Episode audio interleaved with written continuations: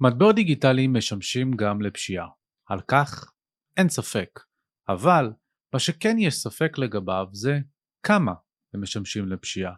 האם הבלוקצ'יין הוא אנונימי, או שמא דווקא כן אפשר לקיים מעקב וניטור אחרי פעולות וטרנזקציות ואינטראקציות עם חוזים חכמים כדי לזהות את אותם פושעים או אותם האקרים צפון קוריאנים.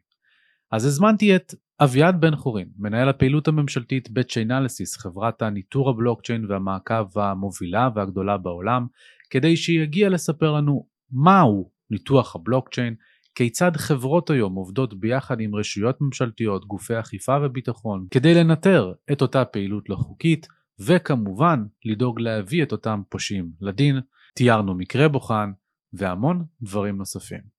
אני רוצה להזכיר לכם שיש שום דבר שאביעד ואני אומרים לא יכול ולא צריך לשמש כהמלצה לפעולה או כייעוץ השקעות, אלא אתם ילדים גדולים, קבלו את ההחלטות שלכם עבור עצמכם, בצעו את המחקר שלכם בעצמכם, ובמידת הצורך התייעצו עם יועץ השקעות שיוכל לסייע לכם בליווי ובתהליך. אני מזכיר לכם שפודקאסט מדברים קריפטו מופק על ידי קריפטו ג'אנגל, הבית של המטבעות הדיגיטליים בישראל, ואם אתם רוצים ללמוד יותר או לצרוך תכנים בצורה שוטפת. חפשו אותנו בכל הפלטפורמות קריפטו ג'אנגל וכמובן באתר קריפטו ג'אנגל co.il ועכשיו קבלו את אביעד.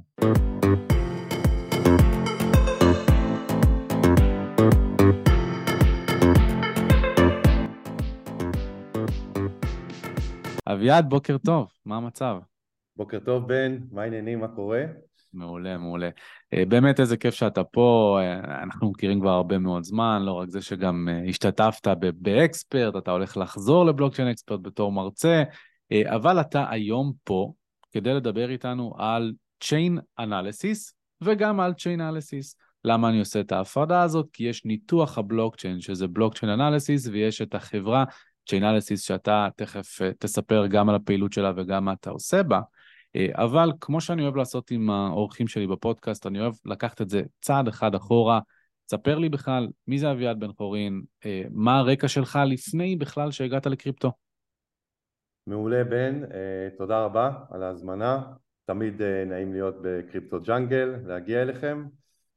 כמו שאמרת, אביעד בן חורין, מנהל את הפעילות הציבורית של חברת שיינליסיס כאן בישראל, נשוי לרחלי, אבא לרוני ועמית המהממים, בן 46, כבר לא צעיר.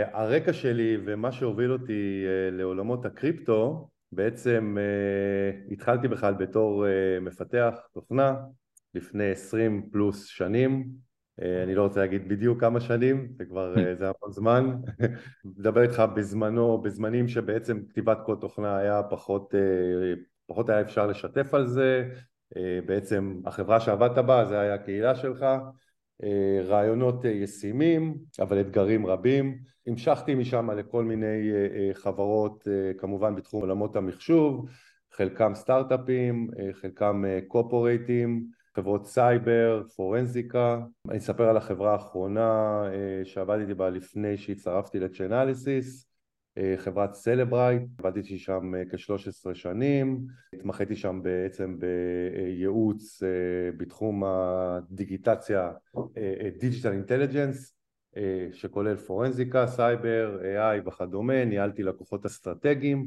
יצא לי להיות עם חברים טובים כחלק משותף להנפקה של החברה, עם כמובן נסעתי לנסדק, חוויה בפני עצמה שאני עדיין אה, אה, זוכר. אתה זה שגזר את הסרט? אני הייתי ליד זה שנותן עם הפטיש. וזהו, משם ככה בעצם אה, התמזל מזלי. אז באמת אה, אה, אחלה של רקע ומחבר מאוד את העולם גם שאתה נמצא פה, כי, כי סלברייט מוכרת מאוד בעולמות הסייבר. איך פגשת את קריפטו? בעצם אה, מתי הייתה החשיפה הראשונה שלך, איך זה השתנה ככה, פרספ... איך הפרספקטיבה שלך השתנתה לאורך השנים? אז קודם כל זה סיפור, אה, אני, אני, אני רואה אותו כמעניין. אה, הפעם הראשונה שהתחברתי בכלל לקריפטו, או שאפילו הפעם הראשונה ששמעתי שיש כזה דבר, היה באפריל 2015. אני לא זוכר תאריכים, אבל פסח זה פסח.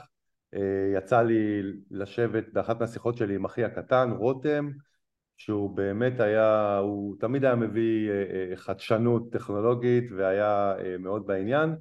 סיפר לי על מטבע שנקרא ביטקוין, ניסה קצת להסביר לי על הטכנולוגיה, לא הצליח ואני בעצם ראיתי את זה, זה היה כל כך מרתק בעיניי שכמה ימים אחרי זה כבר התחלתי לעיין מ-white paper וסטושי ובעצם לנסות להבין מה זה בלוקצ'יין וכמובן לראות את הערך של המטבע ב-2015 ולעשות עם זה מה שצריך לעשות עם זה. מגניב מאוד. ובעצם מהרגעים הראשונים שלמדת על זה כבר הבנת שיש פה משהו חדשני שפה להישאר, או שבהתחלה הפרספקטיבה שלך קצת הייתה יותר שלילית, במיוחד בתקופה שבה אתה נכנסת, אז על אחת כמה וכמה, זה היה בדיוק אחרי אמפטי גוקס, הרבה הפחדות סביב התעשייה. מה, מה חווית מהבחינה הזאתי? אז תראה, אני בזמנו כמובן שחששתי, היה לי חשש כמובן, זה היה משהו חדש, זה היה משהו שהוא לא, הוא לא מיינסטרים, אה, אה, הוא לא המימון המסורתי, הוא הקדים את זמנו ב-2015 מבחינת ההבנה שלו, להבין מה זה, אה, אבל אני, אני, אני יכול להגיד שנדהמתי בזמנו ואני עדיין נדהם היום אה, היום אני רואה את זה כמובן כעובדה מוגמרת.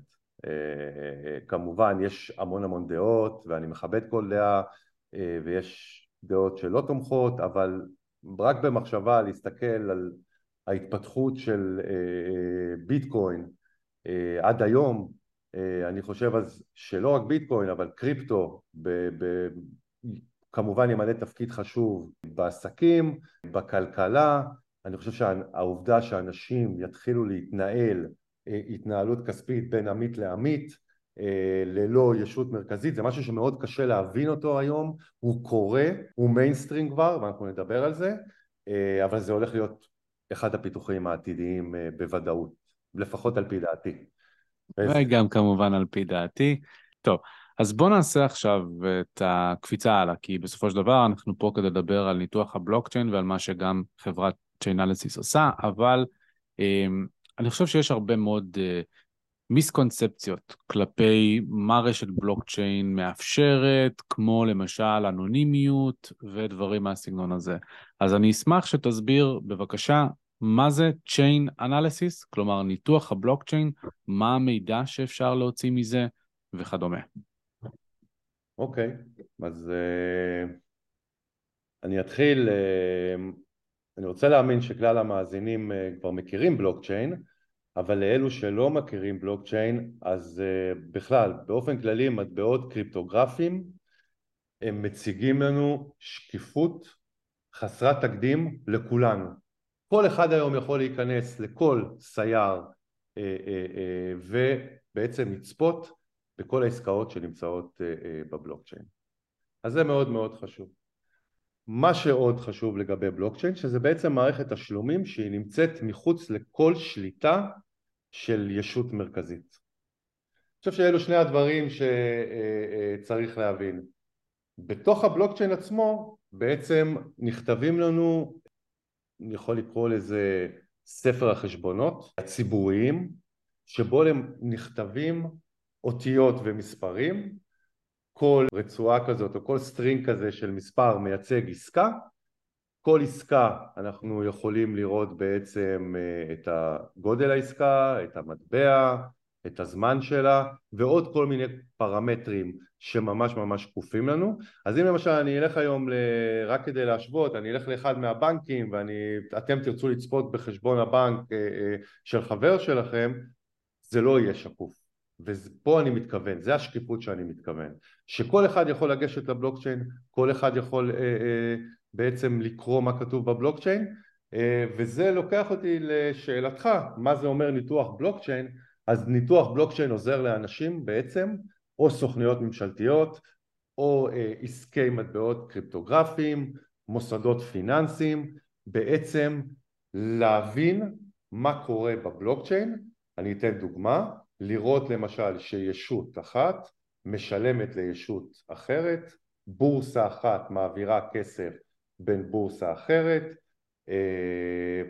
או ארגון למשל שהוטלו עליו סנקציות אבל הוא עדיין ממשיך לסחור בקריפטו וזה בעצם מה שזה אומר ה-chain ששאלת.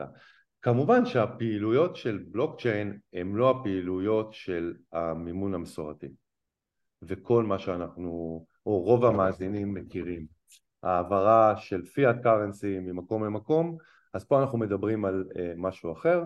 בלוקצ'יין נותן לנו את האפשרות uh, המיקום הפיזי שלנו הוא לא משנה. uh, אנחנו יכולים לבצע העברה יכול להיות ב-15 שניות, יכול להיות ב-10 דקות, לא משנה עכשיו איזה בלוקצ'יין אנחנו מדברים, העברה היא יותר מהירה, בעצם אנחנו משלמים עמלות פחותות, הכל נעשה בצורה יותר שקופה. מגניב מאוד. אז באמת, כדי לסבר את האוזן, דיברנו, יש הרבה מאוד מיסקונספציות על זה שהבלוקצ'יין הוא אנונימי, אבל התשובה היא שהוא פסודו אנונימי, אתה נתת את הדוגמה על חבר שלך שתוכל. לראות מה יש לו בחשבון הבנק, התשובה היא שאתה בבלוקצ'יין לא תוכל לדעת שכתובת מסוימת שייכת לחבר שלך. אז אתה יודע שיש כתובת ארנק שהיא אותה מחרוזת שדיברת עליו, אותו string שדיברת עליו, אבל אתה לא תוכל לשייך את זה לזהות של חבר שלך עד שהוא לא הזדהה כנגד הזהות הזאת, וניתוח הבלוקצ'יין נותן גם לאדם העצמאי שיכול להיכנס ל block explorer, לעשות כל מיני מחקרים וניתוחים ולזהות סכומים ולעקוב אחרי ארנקים ודברים מהסגנון הזה, אבל אה, נקרא לזה לכלים המתוחכמים יותר או לאנשים המתוחכמים יותר, יש גם הנחות מוצא וכל מיני כלים שאפשר להשתמש בהם כדי לקיים חקירה יותר מעמיקה על אופי העסקאות, על הישויות מאחורי העסקאות וכדומה. ובשביל לסבר את האוזן, באמת ככה אה, רשויות האכיפה והחוק, לצורך העניין, מצליחות לזהות מקרים גדולים כמו גנבת המטבעות מבורסת Mt. Gox ב-2014, או אה, הלבנת ההון של בורסת ביטפינקס, כלומר ששני אנשים ביצעו מגנבת מטבעות מבורסת ביטפינקס ב-2016 ושהם נתפסו על בסיס זה. אז זה בעצם מה שצריך להכיר על ניתוח הבלוקצ'יין. זרקת בין לבין כמה שחקנים שאולי צריכים להשתמש בזה. אז אני אשמח שקצת תיתן את המיפוי אה, של מי צריך לנתח את הבלוקצ'יין ולמה. אה, אז גופי אכיפה וביטחון זה מאוד ברור, אבל אני משער שמחוץ לזה יש עוד הרבה יותר. אז אתה צודק, אז קודם כל סוכנויות אכיפת החוק, אה, כמו גם אנשי אה, מקצוע אה, בתחום הציות, הם בדרך כלל משתמשים בפלטפורמת חקירות, לדוגמה פלטפורמת חקירות של Chainalysis Reactor, שזה בעצם תוכנת גרפים, אז ככה חוקרים יכולים ממש ממש לעקוב אחרי הכסף בבלוקצ'יין.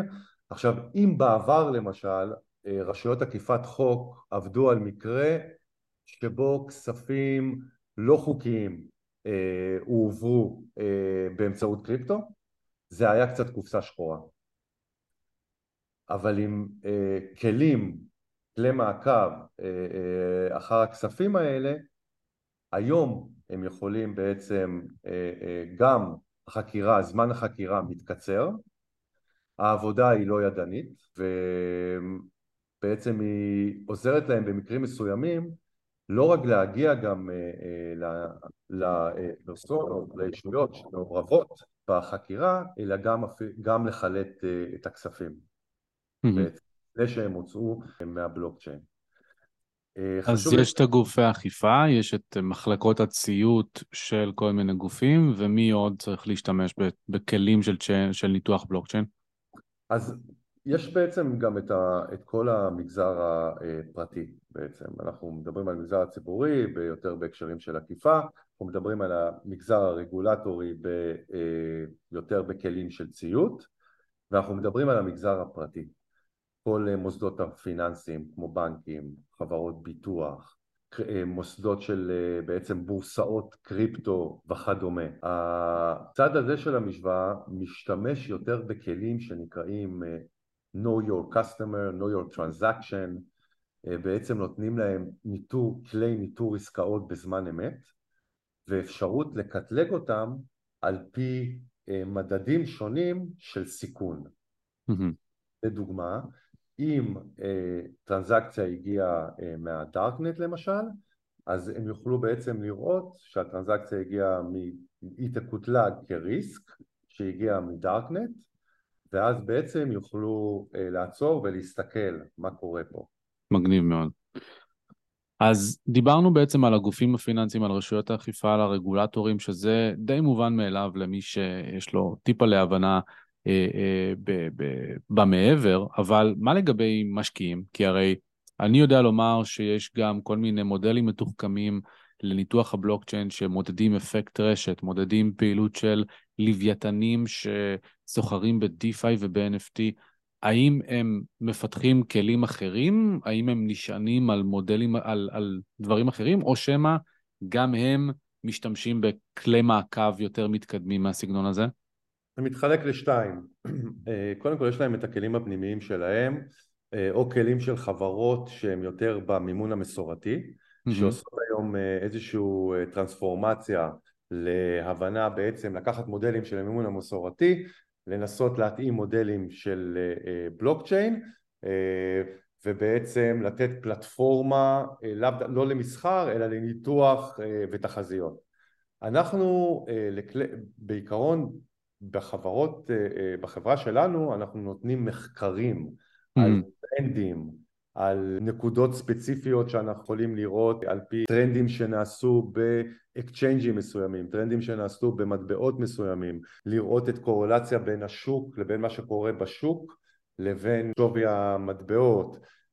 אנחנו חברת on-chain, אבל עדיין מידע של off-chain יש לנו אפשרות של ניתוח לא כמו מידע של ה on-chain כמובן, איפה שאנחנו מתרכזים, אבל mm. על מנת להתאים איזושהי תמונה מלאה, אה, גם את הנתונים האלו אנחנו, אה, זה חלק מחטיבת המחקר. הבנתי אותך. אוקיי, אז באמת אני, מאחר וכבר הכנסת את זה פנימה, הייתי רוצה קצת שתספר על צ'יינליסיס, אה, מהי החברה, עם מי עובדת היום, מה הכלים שהיא מציעה, כמובן לא בהכרח ברזולוציות המעמיקות של התוכנה הזאת עושה X, Y ו-Z, אלא יותר המקום שלה בתעשייה. כי, כי צ'נליסיס זה, זה שם דבר למי שנמצא בתעשייה, אה, אני חושב שזה השם הכי מוכר אה, שקשור בניתוח הבלוקצ'יין, אה, ורוצה להבין מה, מה, איפה המיקום של החברה היום וגם איך ה bear market בעצם משפיע פה, האם הוא משפיע פה וכדומה. אני אתחיל במשהו שאולי כבר אה, אמרתי, אבל אחת התפיסות המוטעות והנפוצות ביותר לגבי מטבעות קריפטוגרפיים שהם אנונימיים, גם אתה אמרת בן, אה, ובלתי ניתנים לאיתור. אז למעשה זה בדיוק ההפך. כמו שאמרתי, הם מציגים שקיפות חסרת תקדים, דיברנו על שהם מערכות גלובליות של תשלומים, ודיברנו שהאתגר עצמו זה שקשה מאוד לפרש את ספר הבלוקצ'יין. וכאן בעצם צ'יינליסיס נכנסת. בבסיסה צ'יינליסיס היא חברת נתונים, מחקר ומעקב בעולמות הבלוקצ'יין וה web 3.0 אנחנו בעצם מספקים נתונים, פתרונות, תוכנות, שירותים ומחקרים לסוכנויות אה, ממשלתיות, בורסאות פיננסיות, חברות ביטוח ואבטחת סייבר בלמעלה מ-70 מדינות המשרדים המרכזיים שלנו, ה headquarter שלנו בניו יורק, כאלף עובדים. כאן בישראל יש לנו אה, גם שותפות וגם מחלקת training, אה, יש לנו מחלקת חקירות, תמיכה, יש לנו מחלקה טכנולוגית. המשימה של Chainalysis היא לבנות אמון בבלוקצ'יין כדי לקדם יותר חופש פיננסי עם פחות סיכון. אני ממש ממליץ למאזינים שלנו להיכנס, אה, למאזינים שמתעניינים אה, בתחום של קריפטו, להיכנס לאתר שלנו ולהיכנס לבלוג שלנו, יש לנו שם, יש אפשרות לראות שם את כמה מהמקרים אה, שצ'נליסיס הייתה שותפה אליה, דוגמאות לרשויות אכיפת חוק בעולם שממש השתמשו והסכימו שנשתף אותם, לשתף את הצופים שלנו במידע אז תוכלו לראות שם למשל את אחד מתיקי האתר של Child Exploitation הגדול בעולם שבעצם נסגר בעזרת מידע של Chainalysis אפשר יהיה לראות שם סנקציות או פעילות של Chainalysis, צוות החקירות של Chainalysis מול צפון קוריאה וחילוט של כספי טרור ועוד המון המון המון דוגמאות למה Chainalysis עשתה מבחינת העולם, מבחינת Worldwide כמו שאנחנו קוראים. הבנתי אותך. באמת אחד, אפרופו הבלוג שלכם, אחד מהמחקרים היותר פופולריים ויותר מצוטטים שלכם עוסק בכלל בפשיעה. כי יש הרבה מיסקונספציות כלפי התעשייה וכמה עסקאות משמשות לפשיעה ובאיזה ווליומים וכל הדברים האלה ואיזה סוגי פשיעה.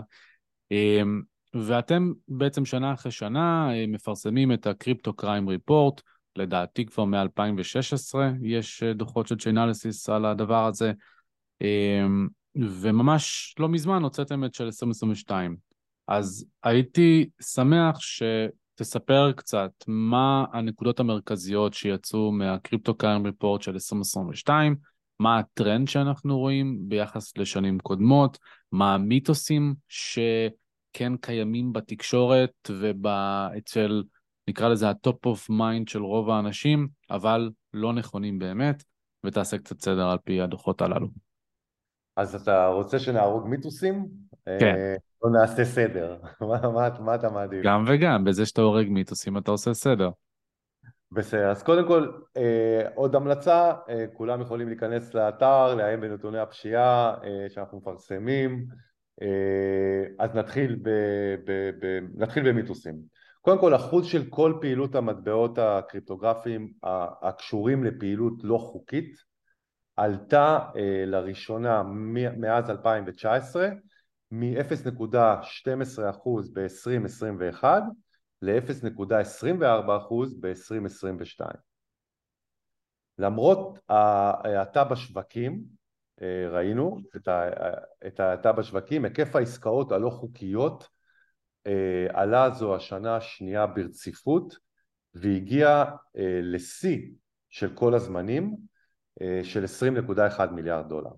אוקיי, okay, אז 20 אה, שווי דולרי, כלומר לא כן. שווי כן. קריפטואי, נקרא לזה כן, ככה. כן, שווי okay. אוקיי. דולרי של 20.1 מיליארד דולר.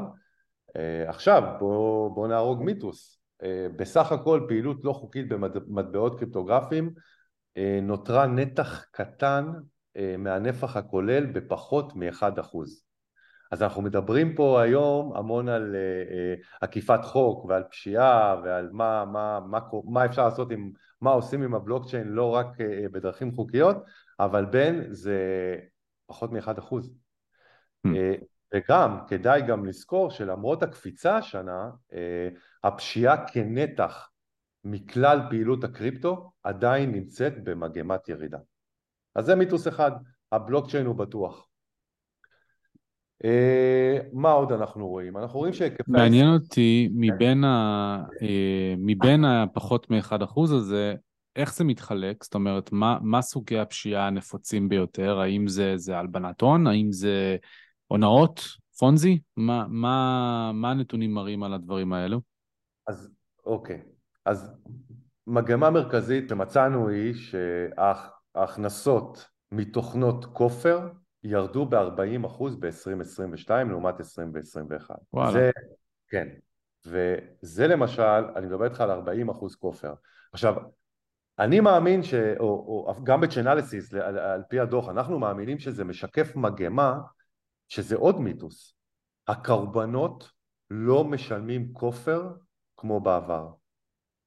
לא שההתקפות יורדות, אלא שפשוט חברות, אנשים בודדים, ארגונים, פשוט עוצרות ומנהלות את הסיכונים, ולא, אין יותר את הלחץ. כמו שהיה עם הטכניון לא מזמן, אה, שלא, שבחרו לא לשלם.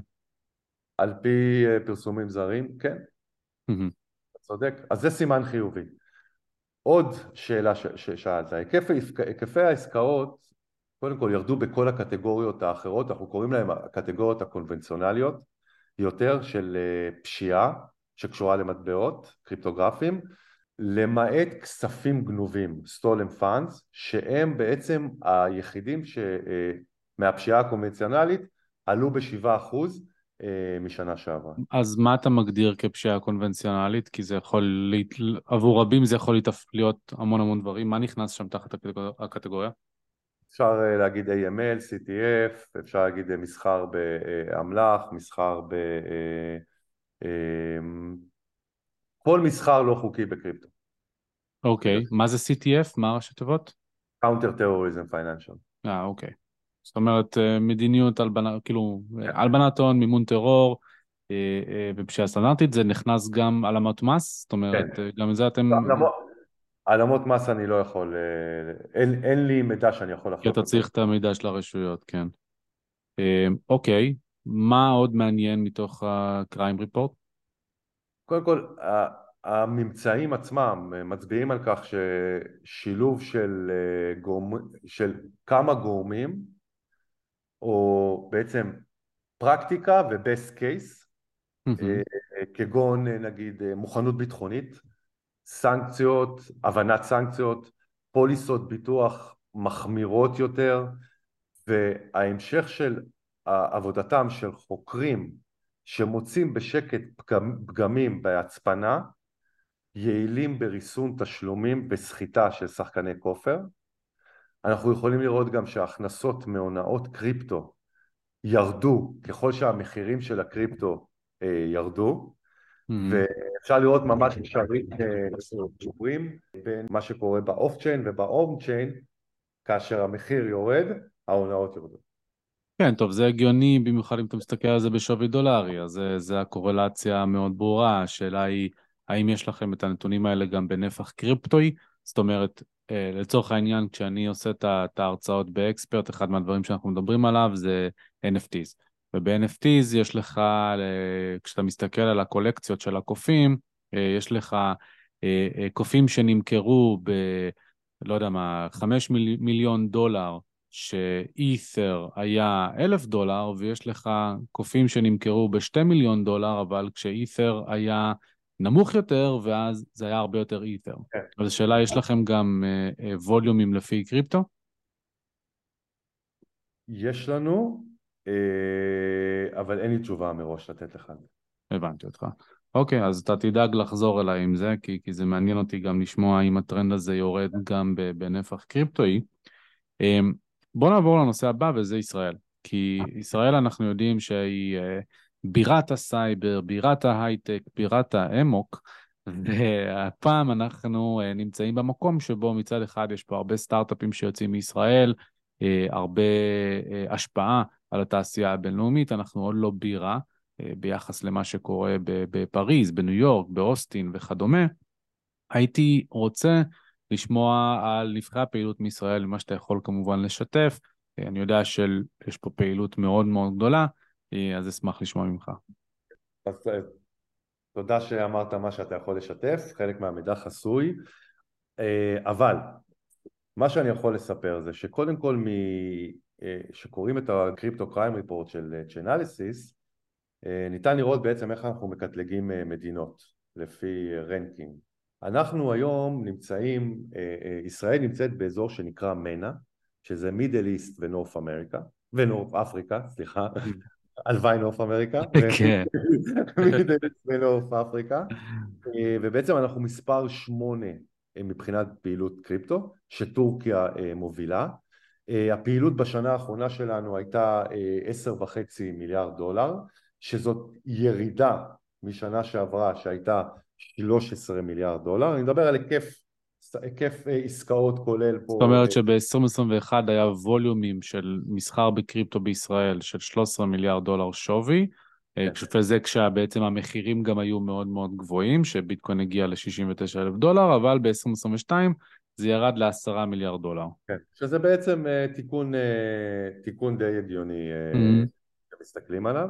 אנחנו, ישראלים מאוד אוהבים את בייננס. שבעצם זה מביא אותי ש-60% מהפעילות נעשית על גבי Centralized Exchange. זה מראה שגם הישראלים מאמינים בקריפטו. אני יכול להגיד גם שהקטגוריה השנייה זה שהיא 32% מהפעילות פה זה DeFi, שזה גם מעניין. מבחינת P2P בעצם מה שאנחנו רואים זה מסחר של קרוב לעשר וחצי מיליון דולר שנעשה P2P. עסקאות בין אנשים הכוונה. כן, עסקאות mm. בין אנשים. זהו, אנחנו בעצם באופן כללי, או אנחנו רואים שישראל אה, בעצם יצאה משלב ה-awareness ויותר ויותר אה, סוחרי, סוחרים רגילים או סוחרים שהם במימון המסורתי בעצם גם סוחרי קריפטו, זה מיינסטרים פה אה, לחלוטין ואם אנחנו מסתכלים על השנים הקרובות ועל הקצב עלייה של שימוש ב-Centralized Exchange ו-P2P זה סימן מאוד חיובי אה, לראות שיהיה פה שימוש גבוה יותר, עסקאות הקריפטו או נפח עסקאות הקריפטו אני מאמין שב-2023 יהיה גבוה יותר. מגניב מאוד, מגניב מאוד לשמוע את הנתונים האלה. אה, אין ספק שזה מורג... מורגשת הירידה של 2022 גם אצלנו, כן, בעניין, בתנועה לאתר, בדברים הללו, הללו אה, זה משמעותי. אבל אתה יודע, כמוני כמוך, כולי תקווה וציפייה ל, ל, לטרנד הבא שיעזור לנו לסחוף את ההמונים ולהכניס אותם לתחום. Uh, אביעד, השאלה האחרונה שאני רוצה לשאול אותך עוסקת בעצם בדור הבא, כי אנחנו במובן מסוים יוצרים פה תעשייה חדשה לחלוטין, ובתעשייה הזאת יש את המקצועות היותר סטנדרטיים שתמיד צריכים אותם, בין אם זה אה, חינוך ותוכן, כמו שאנחנו עושים ב Crypto Jungle, בין אם זה אנשי שיווק ומוצר ומפתחים שפשוט לומדים skill set חדש ומתאימים את עצמם לתרבות, לטכנולוגיה וכדומה, ופה נוצר בעצם סוג של תעשייה פנימית חדשה, או תת-תעשייה, פורנזיקה. מה אתה יכול לספר לי על הצורך בחוקרים של בלוקצ'יין? האם למיטב אה, ידיעתך והיכרותך, היום אה, גם גופי האכיפה והביטחון, כל, כל האנשים שמשתמשים בזה, אה, הבנקים, הגופים המוסדיים שדיברת עליהם וכדומה, האם הם שומרים את המידע בפנים, האם הם רוצים חוקרים אצלם, האם הם עושים לזה outsource, מה הביקושים שיש לדברים האלה, אה, כי בסופו של דבר הרבה מאוד מהמאזינים שלנו הם גם אנשים צעירים שרוצים לבנות את עתידם בתחום, והם מחפשים את האופציות אה, להשתלב בדרכים נוספות, אז אם אתה יכול לשתף קצת על האינסייטים האלו של ה demand. אוקיי, אוקיי, אז גם וגם, לשאלתך. Mm-hmm. למאזינים שלנו, מי שלא, אה, עדיין לא יצא לו להכיר את התחום, אה, אני מציע, אם לא איחרתם, אז אני מציע כבר להיכנס לתחום. כמובן שהתחום הזה, בכלל, חקירות מטבעות קריפטוגרפיים, אנחנו מדברים על חקירות עכשיו, הם מציבים אה, אתגרים רבים מאוד למגזר הציבורי. בצד עקיפת החוק המטבעות הקריפטוגרפיים נוגעים בכל צורות פשע. זה אומר סמים, גניבה, הונאה, טרור, הלבנת הון. מקרים רבים של מטבעות אה, קריפטוגרפיים שונים באופן משמעותי מהמימון המסורתי, מחקירה של המימון המסורתי, דורשים כלים אה, ומתודולוגיות חדשות על מנת בכלל אה, להבין את גודל האירוע, לכן גם הדרכות חיצוניות וגם הדרכות פנימיות נדרשות. אני, אתה יודע, רק מסתכלים על, ה, להסתכל על השוק, אפשר לראות שזה צמח מתחביב של נישה למעמד נכסים של טריליון דולר תוך פחות מעשור. ולכן הביאו איתם בצד של הרגולטורים הביאו איתם חששות לגבי הגנת הצרכן, מניפולציות בשוק, עקיפה אה, של אה, AML ו-CTF וכמובן עוד נושאים. אני אתן לך קצת סטטיסטיקות בנושא, אה, כי אתה שואל אותי, אז אנחנו שאלנו גם את הלקוחות שלנו. ובסקר המגזר הציבורי שלנו ב-2022 מצאנו שעובדי המגזר הציבורי זקוקים ליותר משאבים 74% מהנשאלים שלנו אמרו שהעובדים בסוכנות שלהם אינם מצוידים כרגע היטב כדי לחקור פשעים הקשורים, הקשורים למטבעות קריפטוגרפיים ולמשהו מאוד חשוב לקריפטו ג'אנגל המשיבים דירגו אה, תוכניות הכשרה יעילות כדרישה חיונית נוספת עבור כל כלי חקירה של מטבעות mm-hmm. קריפטוגרפיים שהם רוכשים. הם גם הצביעו שעל נתוני בלוקצ'יין אה, מדויקים ואמינים בעצם, הם הצביעו שחשוב להם מאוד ה-user interface בעצם של הניתוח, איך שהם מנתחים בלוקצ'יין, חשוב להם מאוד פונקציות, יש להם פונקציות ספציפיות בשבילהם לתוצאות חיוביות כי בסופו של דבר הם צריכים להראות את זה בבית משפט mm-hmm. או לשכנע שופטים או לשכנע מושבעים בממצאים. בחזית המוסדות, זה עדיין מהמחקר, בחזית המוסדות הפיננסיים זה מעט שונה. אנחנו רואים בנקים מסורתיים יותר שבוחנים מקרי שימוש שונים בזירות מסחר, בבנקים, בנקים פרטיים, קרנות גידור, משקיעים מוסדיים. במילים אחרות באמת זה נשמע לפי מה שאתה מתאר גם מהשיחות עם לקוחות וגם מה, מהסקרים שאתם מקיימים. ההכשרה ש... היא חובה פשוט.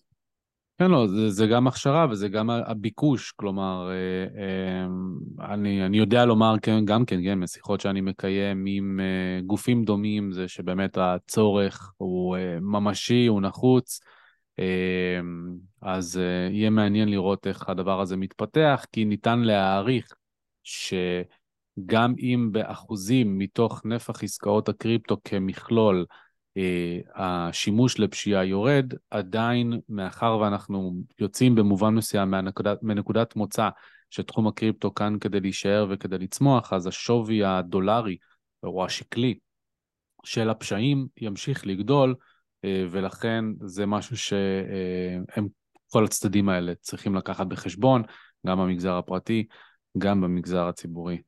אה, כן. אביעד, היה מרתק אה, לשמוע באמת אה, קצת את האינסייטים, גם את מה שלא בעצם חשוף לציבור על פעילות הקריפטו בישראל, על פעילות הפשיעה באופן כללי, ועל מה Chain Analysis מבחינת ניתוח הבלוקצ'יין עושה מצד אחד, ומצד שני מה Chain Analysis, החברה עם, ה, עם השם החכם, המותג הנכון להשתלט על, על ה brand הזה, עושה.